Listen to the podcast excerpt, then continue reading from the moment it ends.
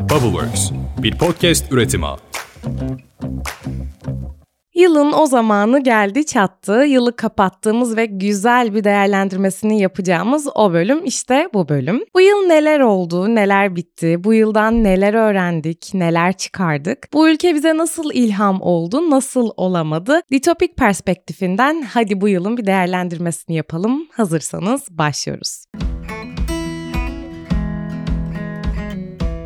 Herkese selam, DiTopik düşüncelere hoş geldiniz. Ben Dilara. 2023 nasıl bir yıl oldu bence biliyor musunuz? Türkiye'de yaşamın ne kadar zor ve çalkantılı olduğunu en iyi anlatan, Türkiye'de gündemin 24 saat içinde değişebileceğini, karma karışık bir sosyoloji içinde, karma karışık bir düzende bu gündem değişikliğinin belki toksikliği, belki de rahatlatıcılığı içinde yaşadığımızın en iyi kanıtı olan yıl oldu.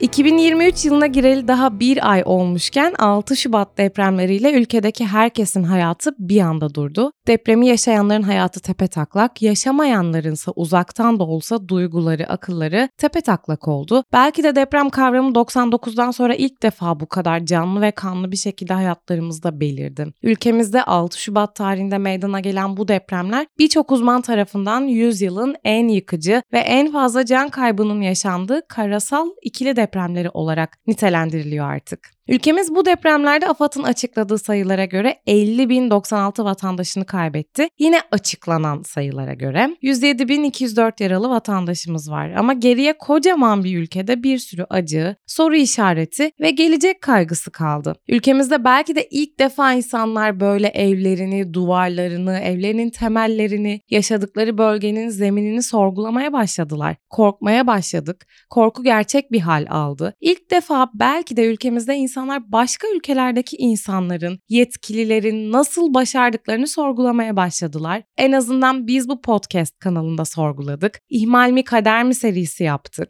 Diğer ülkeler neleri başarmış, biz neleri başaramamışız onlara baktık. Sorgulamak iyidir tabii. Bazılarımız bu sorgulamalara yanıt bulamayıp yaşadıkları şehirleri terk etmeye başladı. Uzaktan çalışmak değere biner sandık. Özellikle İstanbul için ciddi çalışmalar başlar sandık ama 2023 bize çok güzel bir şeyi hatırlattı. Bu ülkede her şeyin bir şekilde unutulduğunu. Ne uzaktan çalışma kıymete bindi ne de korkularımız bilinçli, farkında olan vatandaşlar olmamızı sağlamaya yaradı. 2023 bize neyi de iyi öğretti biliyor musunuz? Korkmak bazen iyidir, korkmak harekete geçirir ve korkmak bilinçlendirir. Bazılarımız bu yılda korkusunu bunlara çevirebildi, bazılarımız çevirmeyi pek de beceremedi. 2023'ün bize kabus gibi başlattığı bu dönemde ekonomi ve gelecek kaygılarımız yetmiyormuş gibi bir de neredeyse dört bir tarafı deprem riski olan ülkemizde yaşam kaygısı yarattı. Çünkü deprem bir doğa olayıydı ama biliyorduk ve ne yazık ki deneyimlemiştik ki öldüren depremler değil, plansız, yanlış inşa edilmiş yapılardı. İşte 2023 en derininden bize bunu öğretmişti. Televizyon kanallarında bağışlar toplandı, ağzımız açık biraz gülerek izledik bunları ama 2023'ün neden güldüğümüzü de bize çok iyi anlatacak sürprizleri olacaktı ilerleyen aylardan. Sonra DiTopik'te hatırlarsınız birlikte neden İstanbul'da yaşadığımızı da sorgulamıştık. 2023 bize bunu da çok iyi bir şekilde sorgulattı ve hep birlikte yılların plansızlığının ceremesini nasıl çektiğimizi uzun uzun konuştuk o bölümde. Sonuç olarak 2023'ün ilk aylarında elimizde umutsuz ve karanlık ruh halimiz vardı. Ama bir şekilde buradan da çıkacaktık tabii ki. Hiçbir zaman gece sonsuza dek sürmezdi ve her zaman her koşulda güneş tekrar doğardı. Seçim zamanı geldi. Tek atışta bir şeyler değişir mi acaba dedik. Masalar ayrıldı, birleşti derken altı baş toplandı. 2023 bize belki de bu ülkenin başına hiç sık gelmeyecek o şeyi yaşattı. Aynı görüşten olmayanların bile aynı pusulaya evet diyeceği o seçimi yaşattı. Hepimiz çok heyecanlandık. Bir şeyler değişecek herhalde. O sefer bu sefer dedik. İkinci tur oldu. Herhalde oluyor dedik. Ama olmadı, değişim için yeterli olunmadığını gösterdi 2023 bize. Ve daha da ilginci bence 2023 bize objektif bakabilmeyi öğretti. Olmuyorsa neden olmadığını ilk kez belki de bu kadar sorgulamaya başladık. Çuvaldızı kendimize batırabilmeyi öğrendik. Üzülmeye belki çok da hakkımız varken üzülmekten yorgun düşüp biraz düşünmeyi, biraz da sakinleşmeyi öğrendik. Bu dönemde toplumsal körlükten kurtuluş diye bir bölüm yapmıştım sizlere. O bölümde o döneme en yakışacak kitap olan körlük kitabını önermiştim. 2023 yılını dönemlere bölersek bu yılın ilk döneminin kitabı için körlük oldu diyebiliriz. Okumayanlar okusun diyelim. Ve ben DiTopik perspektifinden 2023 yılının ilk dönemi için kendime şöyle ilham notları çıkardım. Toplumsal olaylara kendini yıpratacak kadar üzülme. Üzerine düşeni yap. Bilinçli bir birey olmaya çalış. Ama sonrasında elinden bir şey gelmiyorsa kendini yıpratmayı bırak. Onun yerine kendine odaklan, işlerine odaklan. Seni sen kurtaracaksın. Hiçbir siyasi, hiçbir uzman gelip seni kurtarmayacak. Bireysel odaktan kendin için en iyi hamleleri yap. Sonrası zaten bir şekilde düzelecektir. Ben bunu bu ülkenin siyasi gündemi içinde, beklediğimiz depremler içinde, diğer tüm şeyler içinde uyguluyorum. Yöneticilerin deprem uygulamalarını yetersiz görüyorsam kendim önlem alıyorum. Siz de buna bireysel hareketlerinizi değiştirerek başlayabilirsiniz. Yöneticilere söylenmek yerine mobilyalarınızı duvara sabitleyerek başlayabilirsiniz. Deprem çantasını hem evinize hem arabanıza yaparak başlayabilirsiniz. Siyasi gündemin yaratıcılığınızı öldürmesine izin vermeyip işlerinize odaklanabilirsiniz. Umut ışığı hep var ve siz yanacak koşulları sağladıkça yanmaya devam edecek. O yüzden o koşulları sağlamak bizim elimizde. İşte 2023'ü 3'e bölersem ilk kısmından çıkardığım ders buydu. Bu arada milli meselemiz Eurovision'a da bu senede katılamadık. Tam bu seçimlerdeki ilk turla ikinci turun arasına denk geliyordu geçen seneki Eurovision. Ülkemizde bütün bu kaoslar olurken Liverpool'da düzenlenen 67. Eurovision şarkı yarışmasında İsveç kazanan olmuştu. Gönüllerimizin birincisi olan Loreen Tatu şarkısıyla Eurovision tarihinde 2 kez kazanan ilk kadın yarışmacı oldu. Ve biz de 2023'te biz neden katılmıyoruz hala Eurovision'a dedik. Şimdi 2023'ün hayatımıza kattığı bence inanılmaz güzel bir şey vardı. O da Kızılcık Şerbeti dizisi. Onu da DiTopik Düşünceler Podcast'te konuştuk. Hatta Kızılcık Şerbeti'ndeki Nursema karakterini Lilith'le birbirine benzettik. Ve başka şeyleri sorgulamaya başladık. Yani bu ülkede bir kere bile olmuyor ki politik bir yere gelmesin olaylar. Kızılcık Şerbeti 2023 yılında uzun zaman üzerine bizi geleneksel medya kanalıyla ekranların başına kitlemeyi başardı ve kendini izletmeyi de bir şeyleri sorgulatmayı da yine başarabildi. Muhafazakar ve seküler aile kavramlarını o kadar düşündürttü ve o kadar sorgulattı ki mesela bu Rütü'nün hiç hoşuna gitmedi. Bu yılda diziyle birlikte hayatımıza dediğim gibi Nursema karakteri girdi. Kadın olmak,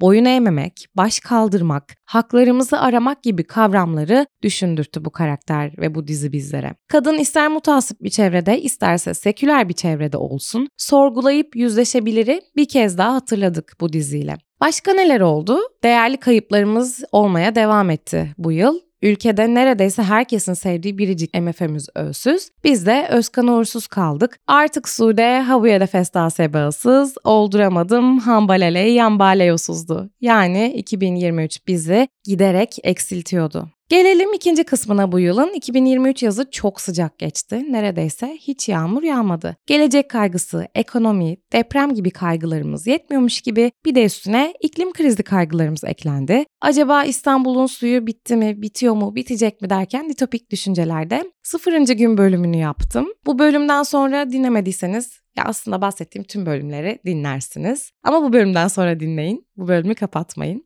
Ve konuşmamız gereken başka bir konu ortaya çıktı. İklim yasası, küresel boyutta bir problemi ancak küresel boyutta çözümlerle sonuçlara ulaştırabileceğimizi öğretti 2023 bize. 2023 yazımızın başka başrolleri de Barbie ve Oppenheimer olmuştu. Bununla ilgili de Barbenheimer bölümümüz var. Onu da dinlersiniz. Bütün bir yazı Hi Barbie, Hi Ken'lerle pes pembe bir dünyada geçirdik. Barbie'nin kadınları uyuması neredeyse imkansız formlara sokan personasından bir anda kadının bine bölünmesini eleştiren, ondan her şeyi bekleyen dünyaya karşı sadece kadın olmayı isteyen personası hepimizi şaşırttı, aklımızı karıştırdı.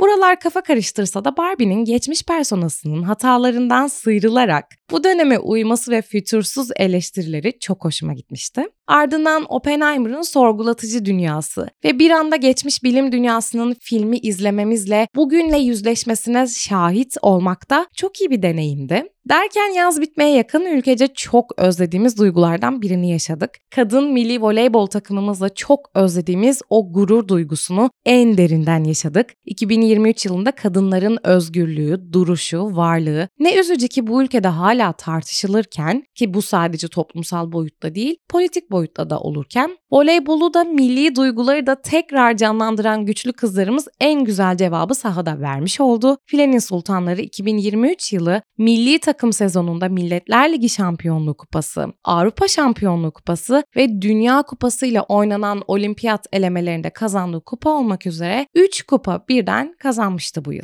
Ve 2023 yılı bize işte saçma sapan konuşmalara biz kadınların vereceği en güzel cevabın böyle başarılar ve gururlar olduğunu bir kere daha hatırlatmış, bilmiyorsak da öğretmiş oldu. Melisa Vargas isminin hayatımıza girmesiyle ve voleybol ülkesi olduğumuz inancıyla 2023 yılında yüzümüz sonunda kelimenin tam anlamıyla güldü. Buna çok ihtiyacımız vardı çünkü bu zamana kadar 2023 bizi çok yormuş, yıpratmıştı. Ama 2023'ün son partı çok güzel gelecekti hepimize çünkü bu yıl Cumhuriyetimizin 100. yılıydı. Atamızdan bize kalan en büyük mirasımız Cumhuriyet bir asırlık yaşındaydı artık. Cumhuriyetin 100. yaşı bizler için sönük geçiyordu ve bundan pek de memnun değildik. Önce bu durum en azından seküler veya sekülere yakın kesimleri rahatsız etmeye başladı. Çünkü Filistin-İsrail Savaşı'nın buna gölge düşürmesini açıkçası istemiyorduk. Demişken 100. yılımıza bir virgül koyup Filistin-İsrail Savaşı'na, daha doğrusu Gazze katliamına şahit olduğumuz bir 2023'ten de bahsetmemiz gerekir. Bu durum bence Orta Doğu'da, bu topraklarda bir ülke olmayı en iyi şekilde özetliyordu. Bu topraklarda bizler Batı'ya ne kadar dokunuyor olursak olalım,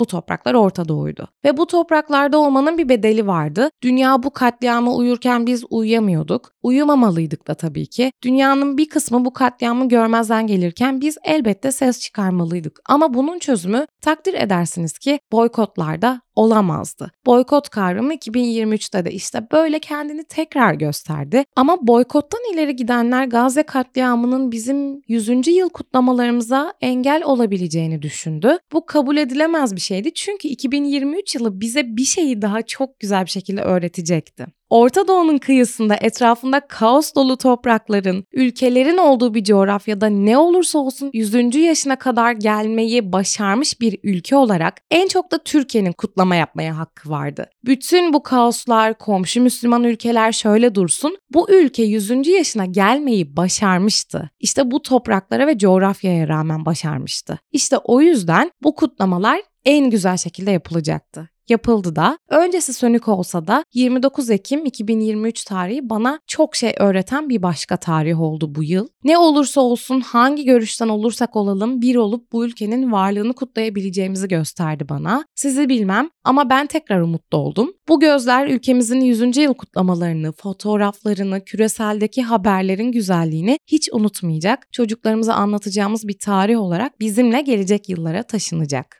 Ama bir taraftan da üzücü bir şekilde dolan umutlarımın bu ülkedeki herhangi bir olayla, işte gündem değişiklikleriyle her an boşalabileceğini bilerek de yaşamayı öğrendim bu ülkede. Özellikle de 2023 yılıyla birlikte. Ama bende yine gelişmeler var, size söylemek isterim, belki ilham olur size. Artık gündemi daha az takip ediyor ve olan bitenlere daha az üzülüyorum. Kısa vadede değiştiremeyeceğim şeyler için üzülmüyorum. Her şeye yetişmeye çalışmıyorum artık. Geçen seneki Dilara yapay zekanın mimarlığı öldüreceğini düşünüp yıpratırken kendini, şimdi yeni dünyaya kafa tutmak yerine onunla şekil almanın daha doğru olduğunu inanmaya başlıyor bu seneki Dilara. Ve bu bir oyunsa ben de o oyunu ona göre oynayacağım diyorum. Tam da burada 2023 yılında karşımıza FOMO, Fear of Missing Out, yani bir şeyleri kaçırma korkusu çıkıyor. Bunu da DiTopik'i dinleyenler iyi biliyor. 59. bölümde bahsediyorum bundan. Eğer dinlemediyseniz yine dinlersiniz. 2023 yılının bana en büyük öğretilerinden biri de şuydu. Her şeyi yakalamaya çalışma Dilara. Bunun için gelmedin zaten dünyaya. Kendini sana sonuç verecek enerjiler için yor. Her şeye yetişmen zaten mümkün değil. Tıpkı her şeyi kafana takınca, ülkede olan bitene üzülünce bir şeylerin değişmemesi gibi. Ve 2023 3. ve son kısmı olan bu bölümde de bir şeyler öğrenmeye devam ediyordum.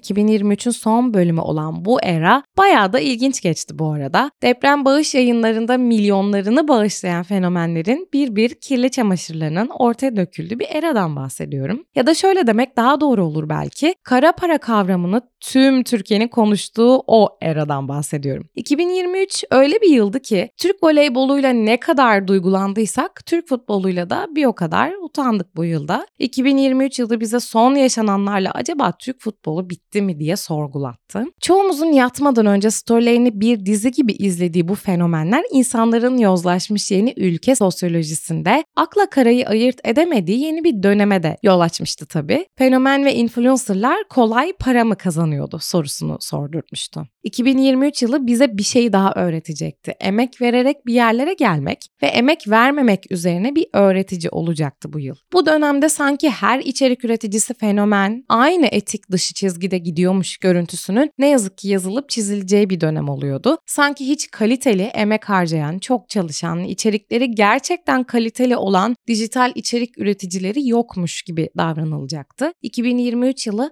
her influencer'ın bir olmadığı, aslında bu insanların da influencer olmadığı, fenomen olmanın herkese aynı kesilecek bir fatura olmadığını öğretecekti bizlere. Tabii anlayana. 2023 sonlarına yaklaşırken DiTopik'te de sorguladığımız tescillenen Türkiye'nin arabesk ülkesi olması mevzusu var. Tüm Türkiye 2023'te Spotify'da en çok Semih Cenk'i dinlemişti. Gelecek kaygısı, deprem, ekonomi, enflasyon, iklim krizi, yaşam koşulları, yozlaşan liyakat, dönen kara paralar, ödenemeyen kiralar, sevdiğimiz semtlerde yaşadığımız son dönemler derken bu ülkenin en çok arabesk dinlemesini çok da normal buluyorum açıkçası. Ama arabeskin bu ülkeye havadan gelen bir kültür olmadığını da DiTopik'in 62. bölümünde konuştuk. İşte böyle. 2023'ün sonuna kadar gelmeyi başarmışız bu ülkede. Bence hiç kolay bir yıl olmadı. Bizleri çok farklı açılardan yıpratan bir yıl oldu. Ama bakın bir sürü şey de öğretmiş bizlere ve bugüne kadar gelebilmişiz. Her şeyi bir kenara bırakın. Bu koca bir yılda bıdı bıdı konuşan beni, DiTopik düşüncelerimin içinde yalnız bırakmayıp her zaman dinlediğiniz için çok teşekkür ederim. Bu ülke bizi hep çok yoran bir ülkeydi ama baksanıza güzellikleri de her şeye rağmen hiç bitmiyor. 2023 yılı İstanbul için neden yaşıyoruz bu şehirde inatla ya diye üzülerek beni sorgulatırken aynı zamanda sizinle buluşabildiğim DiTopik keşifler şehir rotalarını da bana, bize kattı. Her şeye rağmen, tüm Orta Doğu'ya rağmen DiTopik düşüncelerde 2024'te de her zaman sanat olacak, her zaman keşfedecek, büyüyecek, büyürken ilham alacak ve ilham olacak.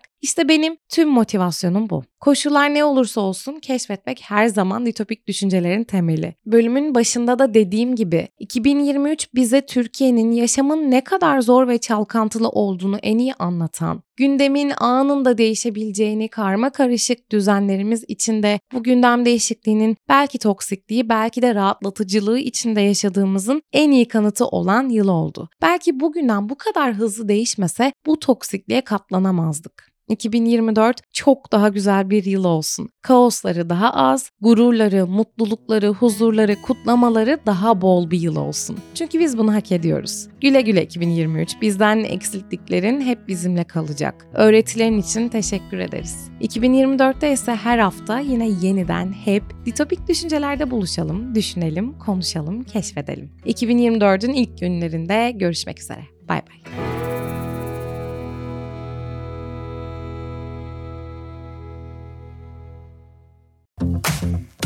Bubbleworks, bir podcast üretimi.